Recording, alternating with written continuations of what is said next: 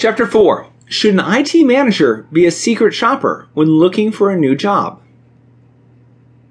So let's pretend for a moment that you are not fabulously satisfied with your current job as an IT leader. You've decided that global recession or not, you really, really need to find yourself a new IT job. How do you plan on going about doing this? There is nothing new that I can tell you about Monster.com or Dice.com. Writing the perfect resume, or even how to leverage social networks like LinkedIn in order to get an offer. Instead, let's talk about what you need to do after you get the offer. When you were just out of school, or when a job that you had suddenly went away, you probably went out searching for the first job that would start providing you with a paycheck. However, times have changed. You now actually have a bit of a career going, and assuming that you currently have a job, you'd prefer to not muck it up.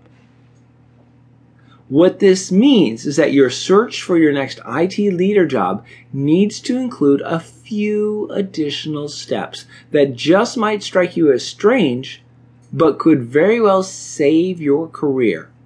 Interested? Let's see what you need to do next. Once you have an offer from a company, stop. Don't accept it right off the bat. Tell the company that you need some time to consider their offer.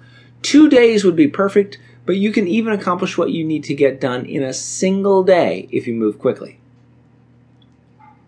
We all know that job descriptions are generally junk, originally created too long ago by somebody who thought that they knew what they needed and then transformed into junk by caring members of the HR and legal teams so that nobody would be offended or even know what the job was about. This means that you need to make sure that you can get along with your potential new boss. Hopefully, you've already talked with him or her. Now you've got to find out if this company is the right company for you. In a nutshell, if the company makes a lousy product slash service and all their customers are ticked off at them, then this is probably not the best place for you to take your career to. This is a new angle that you need to add to your job search not just checking out the new job, but also checking out the company that you're considering joining. How do you do this for an IT job? If the company that you're thinking about joining has retail stores or distributors that carry their products, then this part is easy. It's time to go shopping. If you were considering joining Bose's IT department, then you'd want to visit your local Best Buy and check out their home theater section. Even more important than confirming that Bose products are still available, proof that they're not going out of business, would be what you learned by talking to other sales associates. What do they think about Bose products? Do people return them? Are they selling well?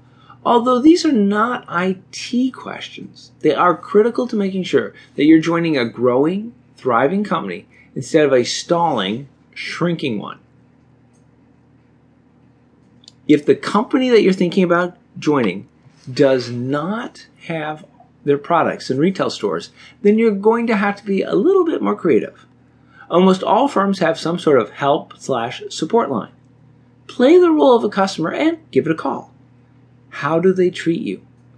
Do some online searches for reviews of the company and their products. Look for legal actions against the company.